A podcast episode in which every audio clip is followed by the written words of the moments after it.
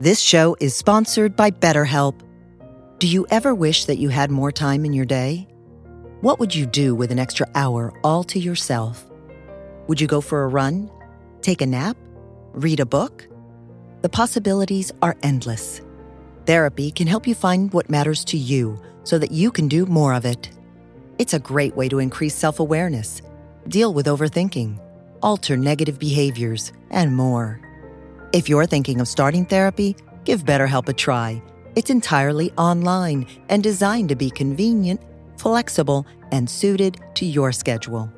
Learn to make time for what makes you happy with BetterHelp. Visit betterhelp.com slash heartwisdom today to get 10% off your first month. That's BetterHelp, H-E-L-P dot com slash heartwisdom.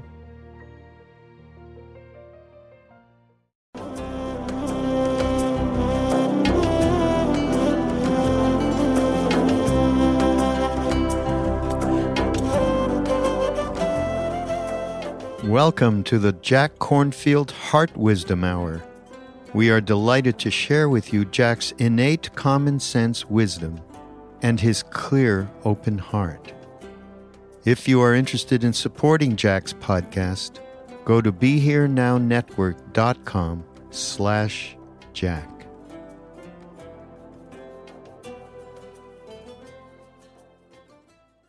As I said tonight, I want to talk about listening with the heart. We started to do it in the meditation, and it becomes so important in this time. Here we are, these human beings in human incarnation. No one knows quite how you got here, but you did. We did, and we're here for a certain measure of time in this mystery. And there's seven and a half billion of us as human beings. Um, and then, of course, trillions of other beings on this planet. And how do we relate to one another? How do we relate in this mystery where we're not alone, where we're born out of the body of our mother, where we're cared for and raised by others, where we're completely interdependent with the world? And yet, at the same time, as we can see, even from very small children, we also have our wants and hopes and needs, and we get in conflict with one another. How do we listen? And how do we tend one another and ourselves wisely in this mystery?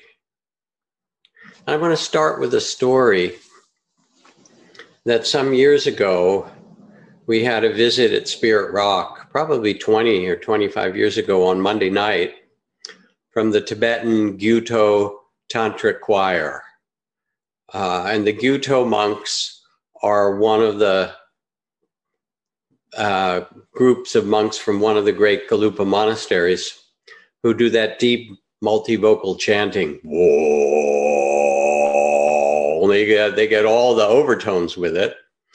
And they came to visit, which was already quite magic. And then they were invited to go and sing with the San Quentin Gospel Choir at San Quentin Prison. And friends who helped to arrange for this brought them into the prison. And then, as they were getting set up in the largest room in the prison where many, many inmates could come, and on one side was the San Quentin Gospel Choir, on the other side were these monks the person who organized it got a little bit nervous and concerned how these monks would appear because most of the men they were in the San Quentin Gospel Choir had become quite fervent evangelical Christians, and becoming Christians had really connected them to a life of the heart and spirit and had really saved their lives.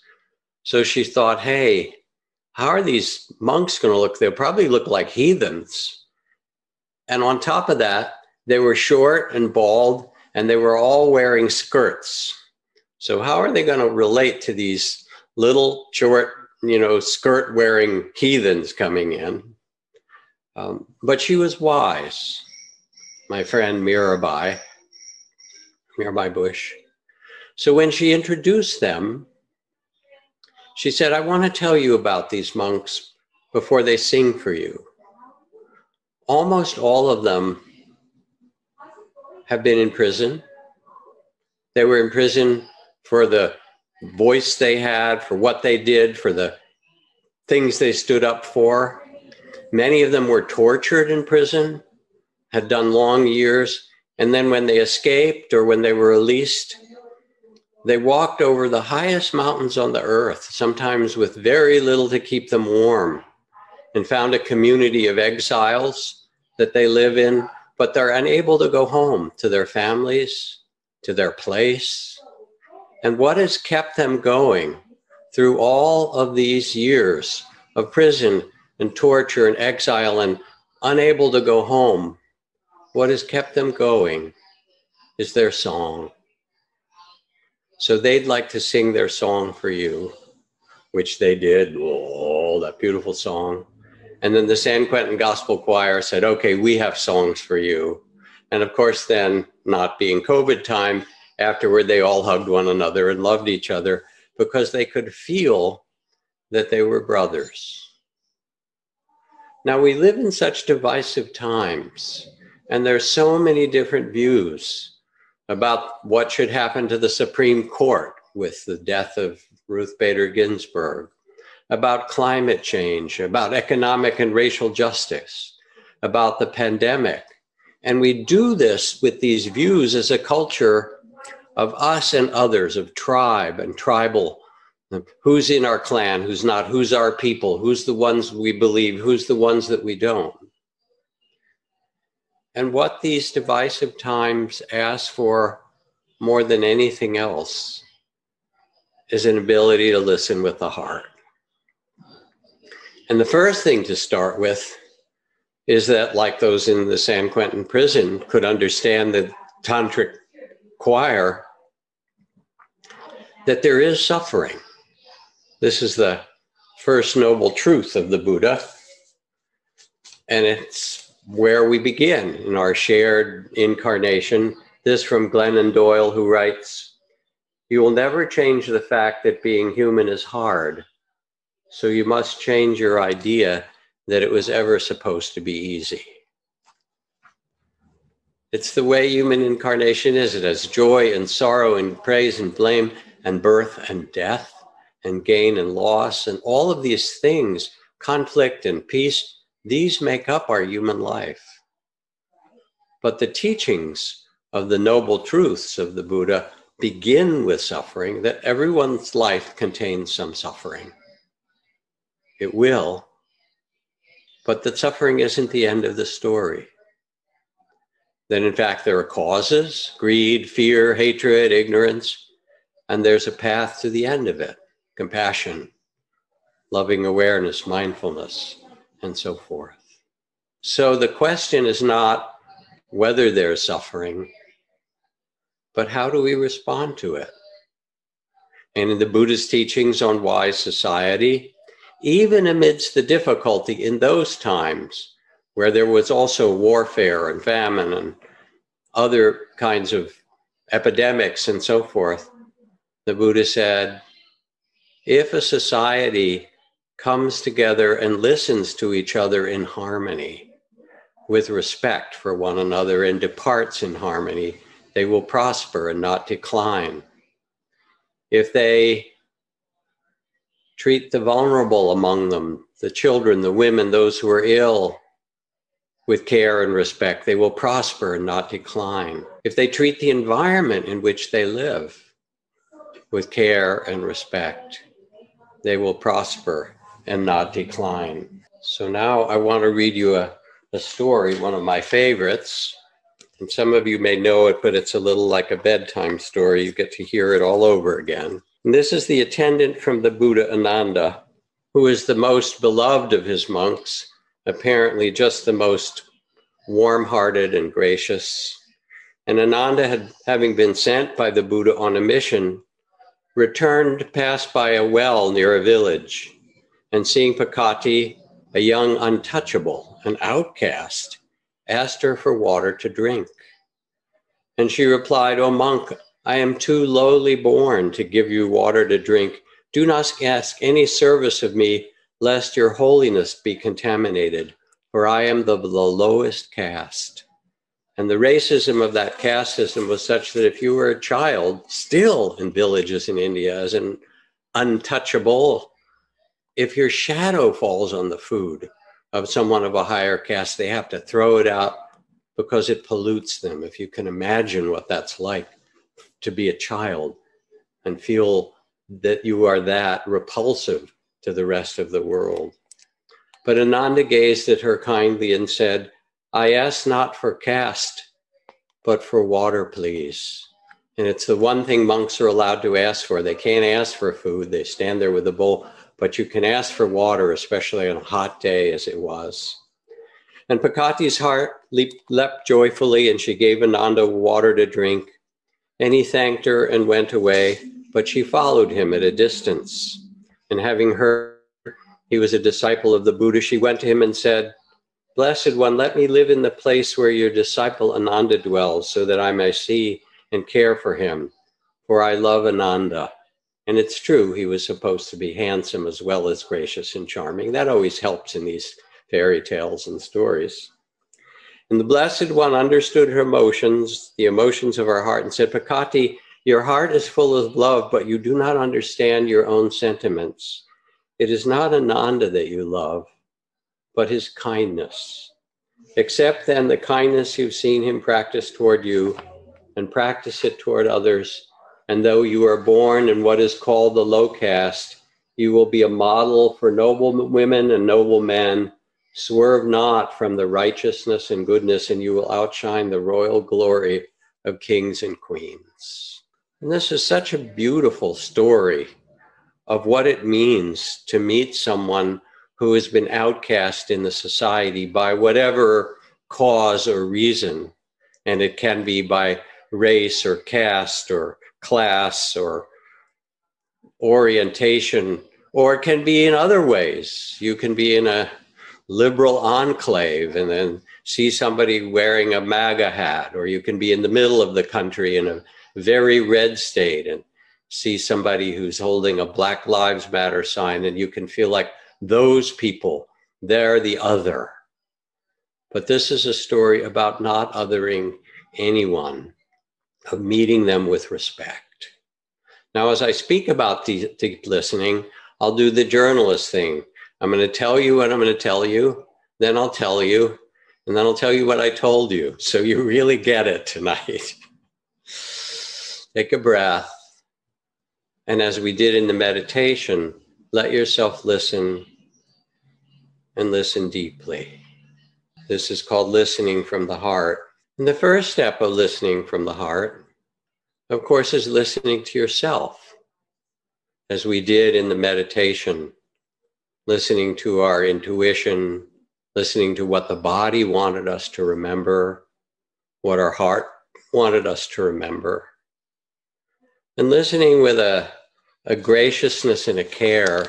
One of the wonderful articulations of this deep listening is that of the tradition or the practice of mindful self compassion, which has grown over the years out of our teachings of loving awareness and compassion. And for those who don't know it, you can look up the books of Chris Germer and Kristin Neff, Mindful Self Compassion. Wonderful practice. And the main principles are self kindness instead of self judgment. So as you listen, not to evaluate and ju- judge yourself, but actually bring kindness to this human incarnation that you have with all its joys and all of its pains, the tainted glory of it, as Oscar Wilde said. To hold yourself in kindness instead of self judgment. And then to the second step of mindful self compassion is to recognize your common humanity. Instead of feeling that you're the bad one or the, the one that should be judged or the isolated one, Instead of all of this, of that isolation of your beliefs, of judgment, to realize we're in it together. and to feel your common humanity when you're afraid. You're afraid with so many other beings or worried. When you're in pain and you don't know what to do, you're dealing with the pain at the same time as 900 million other people are dealing with it. And all together, you're trying to braille your way, find your way how to deal with that pain. If you have loss, you're together with the hundreds of millions on this earth who are experiencing loss. And it's not your fault. It is your human incarnation. It's what makes your heart grow deep and wise. Self kindness instead of self judgment, common humanity instead of isolation. And then mindful, loving awareness instead of being caught and identified with your thoughts. This is who I am, your beliefs about who you are, your feelings. Hold yourself not with all those views, but to hold it all lightly and graciously, as if you were the loving grandmother or grandfather that could say, Yeah, they're there. You going through your stuff as we all do with a great and wise perspective. So, this is inner mindfulness, inner listening with the heart. And then, when you read the texts on mindful listening and on mindfulness itself, the great Satipatthana text, it says to practice inwardly and outwardly. So, here's James Baldwin who writes about the terrible way that you can in this life be corralled and bullwhipped and heart, hurt and harmed. And he says, you must find a way of using this to connect to others who are alive. You must understand that your pain is trivial, except insofar as you can use it to connect with the pain of others and alleviate suffering not for yourself, but for us, for all. And so this is the outer listening.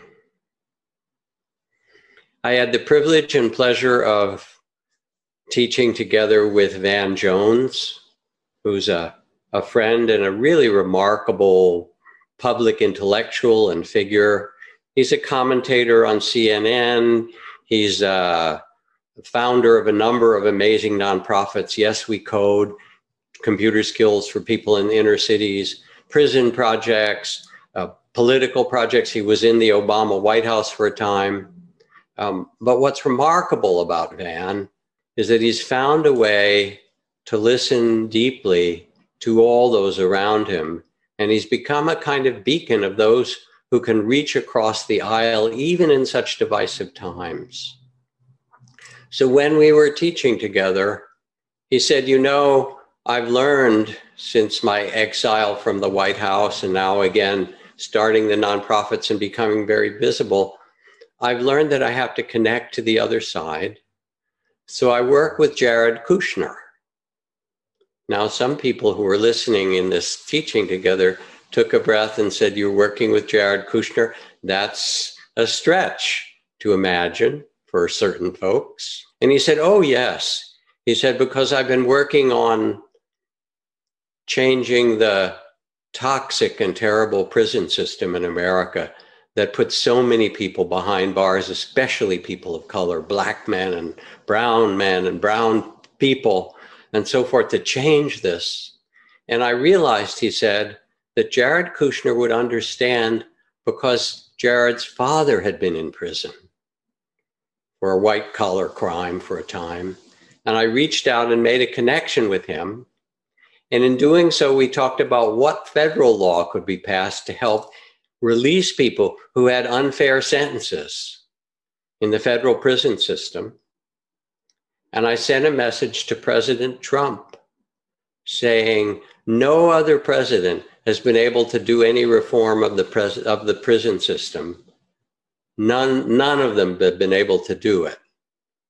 And I left it at that in a certain way, it was like a little dare. Okay, you think you're great, you know, or playing to that sense of the president.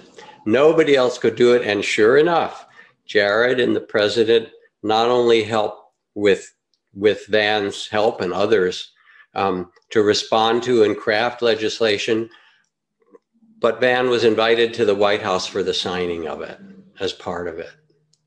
And he said, This is what I mean by listening deeply. He said, Let me tell you another story. He said, With the opioid crisis and the number of people who are dying, which has increased under COVID and all the lockdown and made it all the worse for many, many of us. Um, he said, I realized that the Black community had learned so much about an epidemic of addiction in the 1980s and 90s from crack cocaine, and that we knew things about how to handle these waves of deep addiction in a community that caused so much suffering and death. So he borrowed a plane and he took 20 people from South Central Los Angeles, Black and Latinx, who'd been part of the crack epidemic in those communities, and flew them to West Virginia, where they met with 20 West Virginians, mostly wearing red Make America Great Again hats. Uh, people at the other side of the table, there were sheriffs and addictions experts and bikers and whatever, all working on this. And then to make this conversation happen, Jared had asked that everyone who came into the room bring a large photograph of someone they knew and loved who had died of an overdose in the epidemic. And when they were all there in a circle, as they started, he said, I want each of you one at a time to hold up their photo and tell the story of that person. And by the time they were done, and everyone talked about someone they had lost, they looked at each other and knew that they were in it together. They were brothers and sisters. They embraced one another and they became a team to understand how a community can recover and heal and tend itself in a time of this kind of epidemic. And I was so inspired when I heard these stories because it's really easy to get caught in left and right and, you know, who's who should be and who shouldn't be in charge and how things should go and othering politically, but in all kinds of other ways as well. And I realized that when we learn to listen like this to one another, listen deeply, not only do we get to know and connect with others, but it changes us. It changes you because you're not alone in your suffering and it's not your team or your people or your party or your side. It's us trying to find our way through it. And this kind of deep listening in an organization I've been a part of, supporting for a long time, called the Nonviolent Peace Force, whose vision is to have a standing peace army that can be called in before conflicts get to fighting and battle, or even in the middle of it, with people who are trained to listen to both sides, to go to both sides, to have the skills to make peace. And they have teams now in Syria and in Sudan and South Sudan and in the Philippines with the Moro army in the south and teams in Burma and Rohingya province and in part of the other conflicts in Burma. But they also sent teams to Standing Rock and Minneapolis, just in case we were being left out in the conflict, which we're not. And what they do is find the local people who are loved and respected and who want peace as leaders and train them how to go and listen. And there's a beautiful movie that I saw, and one of the leaders of the Nonviolent Peace Force, Tiffany Easthom, who's a kind of middle aged, you know, blonde haired woman, looks like she could come from any state in the country. And I see her sitting down in this with the warlords in South Sudan together on two sides of her with the indigenous, the, the, the people from those communities from South Sudan, from the those who are Darfur refugees and those who are Sudanese and so forth. And she goes back and forth, bringing women leaders with her and sitting down with the warlords. And like nonviolent communication, the partner in some way in understanding, ask them to describe their situation, to describe how it is to them, and to describe how it feels. This is nonviolent communication. Once you experience this, what does this feel like to you? And then ask them on every side, what do you need? And to make a request then, if your needs could be fulfilled, what would you request of the other side? And we can do this ourselves, you know. Somebody we work with or we live with, they're late. And then we say, well, they're late all the time because they don't care. That's our idea. But the observation is just that they're late. Why is it? And we start to get curious. Well, the observation makes me feel that she or he's late because they don't think I'm important or the work we're doing isn't important. I'm not valued. So you might express that. And then you connect and you're asked, well, what do you need? I need to feel that you're with me. I need to know that whether you're late or not, that we're really in this together. And then make a request. Can you please let me know if you're going to be late or let me know what's happening? I need to know that you're really there with me. This is a simple, simple process. Heartfelt, deep listening nonviolent peace force, can you imagine what it's like for a country or a part of the world to call on this before the war starts? Now, of course, I'm talking about listening in this way, whether it's in South Sudan or Syria or Standing Rock, but it can get more close in. I listened to a TED talk by a lawyer named Neal Katyal, K A T Y A L. And at age 36, he was in charge of a case that went to the Supreme Court about the prisoners in Guantanamo.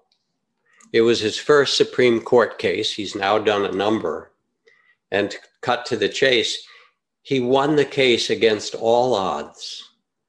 And the case was really a powerful case because it required that the CIA and so forth stop having the black prisons where they would hide people. It required people, even in Guantanamo and elsewhere, to be treated with some of the rules of uh, legal justice. It really was a remarkable case, and no one thought he would win it. And he described what happened.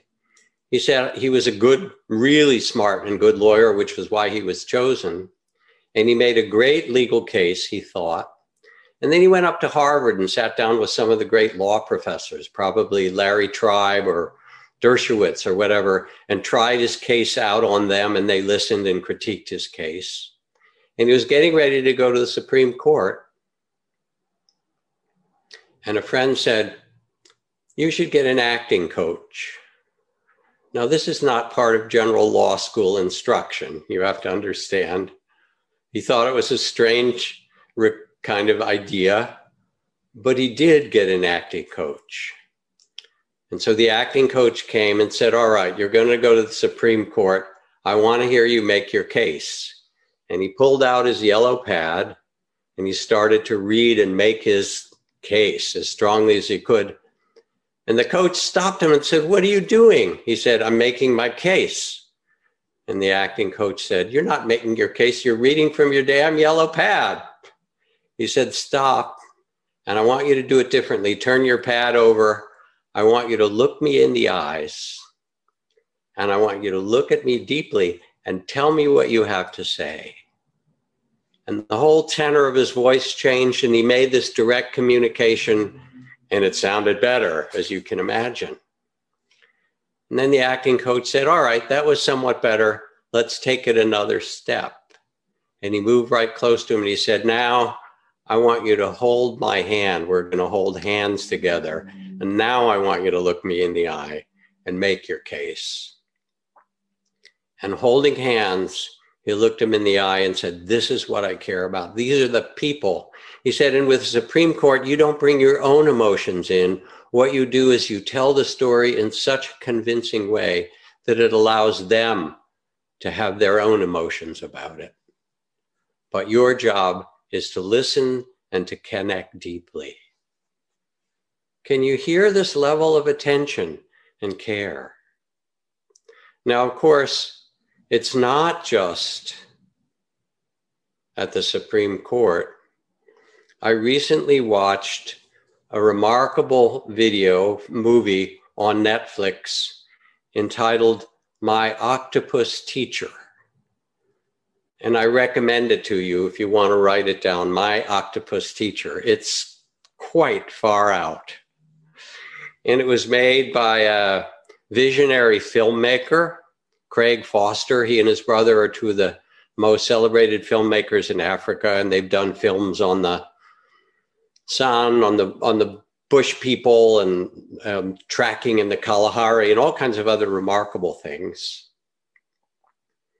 And he lives at the very southern tip of South Africa and got kind of burned out after 15, 20 years of traveling and filmmaking and needed to just take some time off and began to swim in the cold waters off the tip of South Africa as an adventurer. And when he went into the bay and was swimming in the bay near him into this amazing kelp forest, one day he saw an octopus in its den and he got very quiet and he saw it come out and jet around. It was a pretty good sized octopus. And he thought, wow, that was amazing. When it saw him, instead of going to its den, it went right to the floor and then it instantly changed its color as they can do from being red to matching exactly the rocks and sand around it. So it was hardly visible. To watch the octopus change its skin and color like that is remarkable. And he said, oh, I have to learn more about this. So he went down the next day in the next free diving and staying under. He trained himself to stay under for about three minutes with a snorkel, free diving.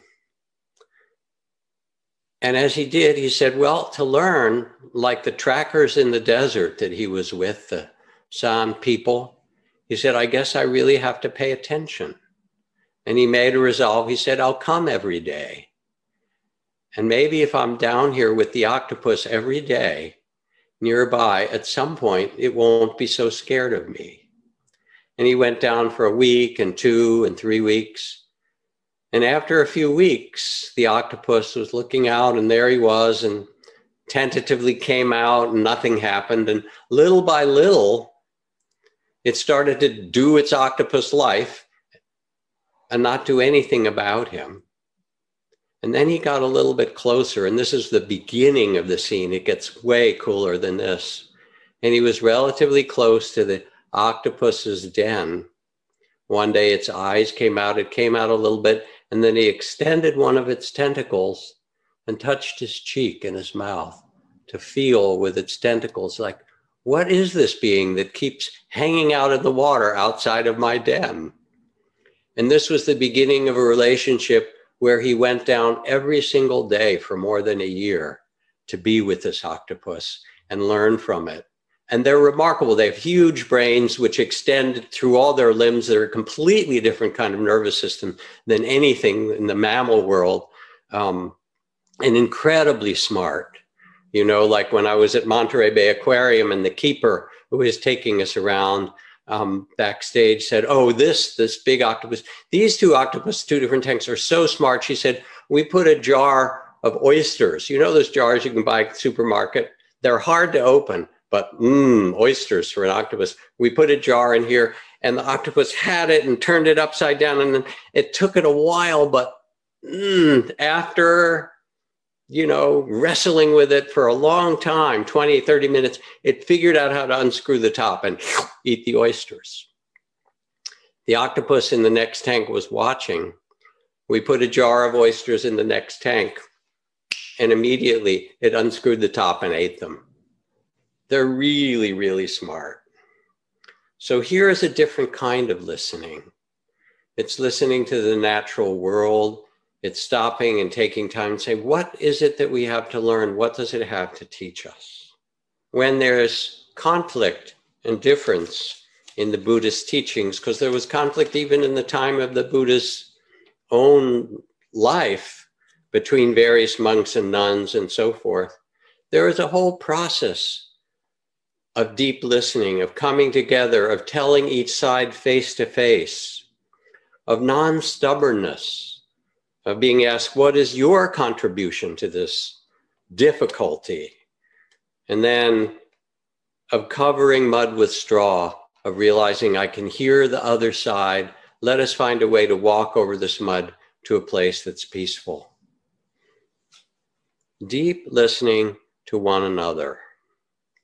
Some years ago, we had a meeting of the mindfulness, Vipassana meditation teachers at our center in IMS in Barre at Insight Meditation Society. And I had been convening these meetings now for, I don't know, 40 or 50 years. I wanted to bring teachers together, and I'd invited a lot of the teachers who came to IMS to be part of the teaching team. But conflict started to grow. And the main conflict that started to grow was between the conservator teachers who wanted to keep the things very traditional as we had learned them in Asia and as they've been passed down, and the adapters who wanted to change it for modern Western culture. And this was exemplified by two of the main teachers there, both of whom were friends, one of whom I'd invited in and the other I respected a lot, but they were really upset with each other. The adapter one he just wants to throw things away and be like Krishnamurti, no form. Everybody should just find freedom where they are and forget tradition. And the conservative one who wanted everybody to read the original text and not lose the core of it and keep the Buddhist teachings as they were. So there we were, and there was a lot of heat between them. How should we go forward? They didn't really like what the other was doing.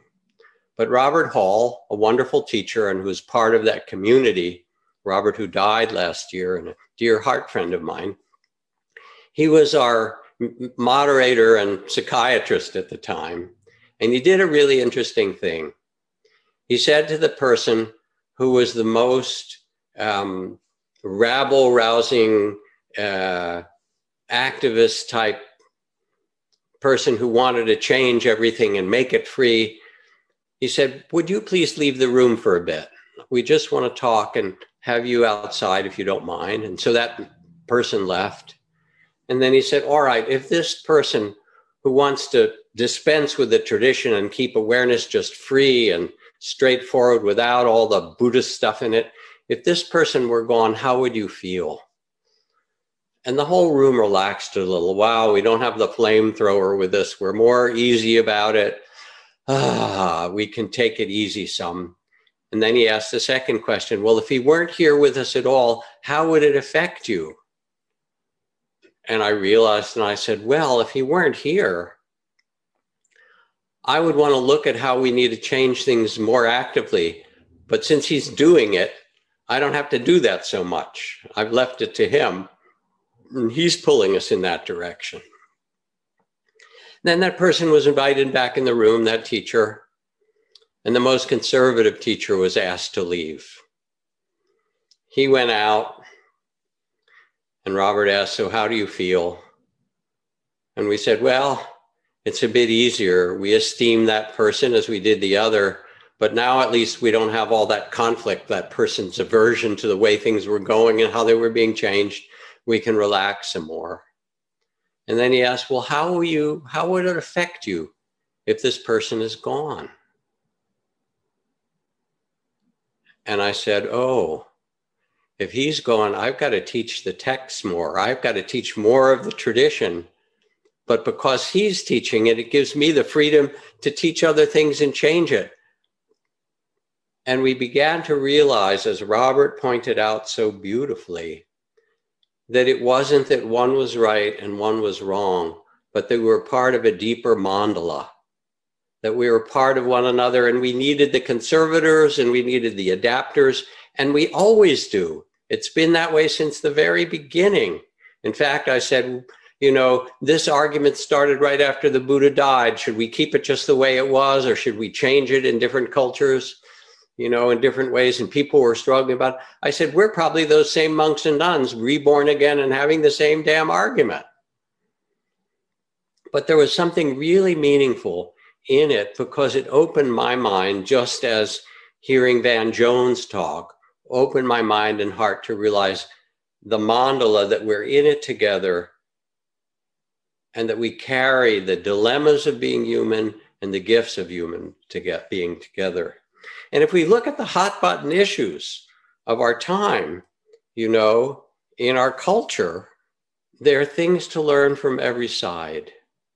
From the conservative side, and I am, you know, by nature, I tend to be progressive in my views. I don't want to put them on anybody as the Dharma. Your views are your views. I tend to be that way. But when I listen to the conservative concerns about the loss of family, about the loss of religion and spiritual values in a culture that's becoming increasingly materialistic and consumer based.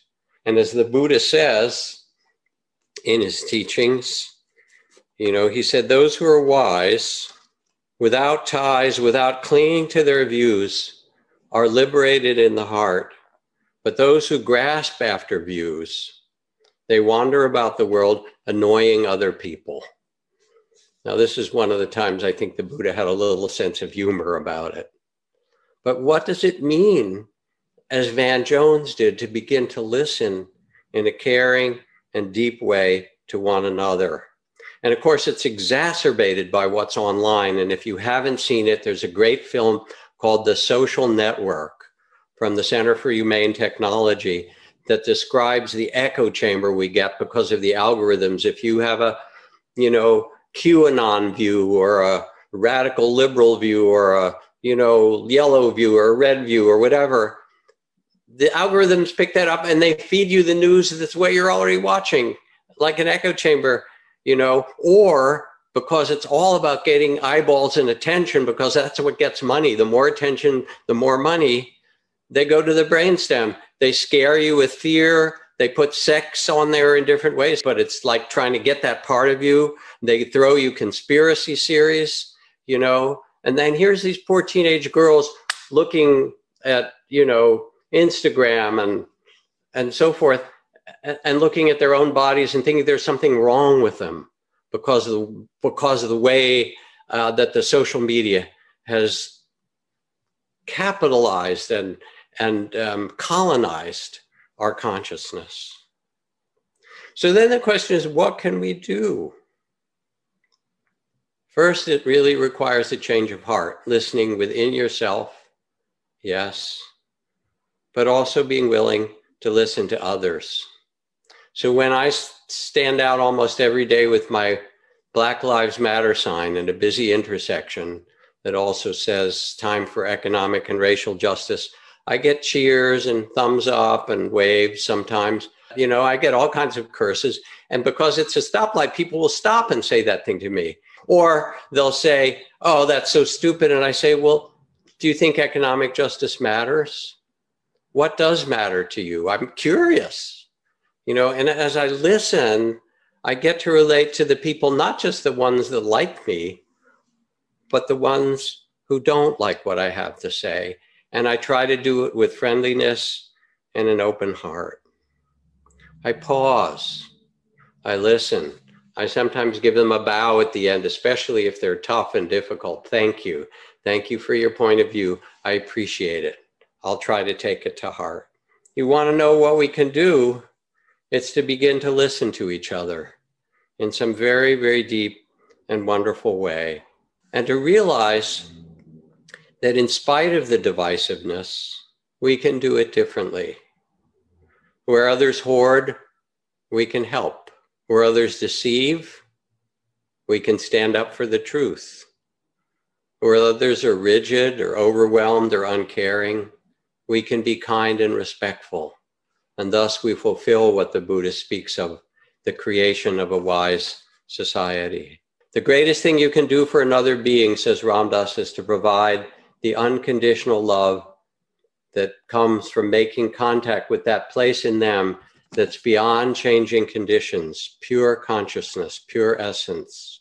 Everything transforms once we become the loving witness and can see with those eyes that the others are us, are ourselves as well. This is outer mindfulness. This is a listening with the heart, and it's an invitation in this time. But first, a little tiny poem from Gwendolyn Brooks. We are each other's business. We are each other's harvest. We are each other's magnitude and bond. And this has those mysterious words of a poet that speak about who are we? We are one another. We are each other's business, whatever you think. We are each other's harvest. We are each other's magnitude and bond.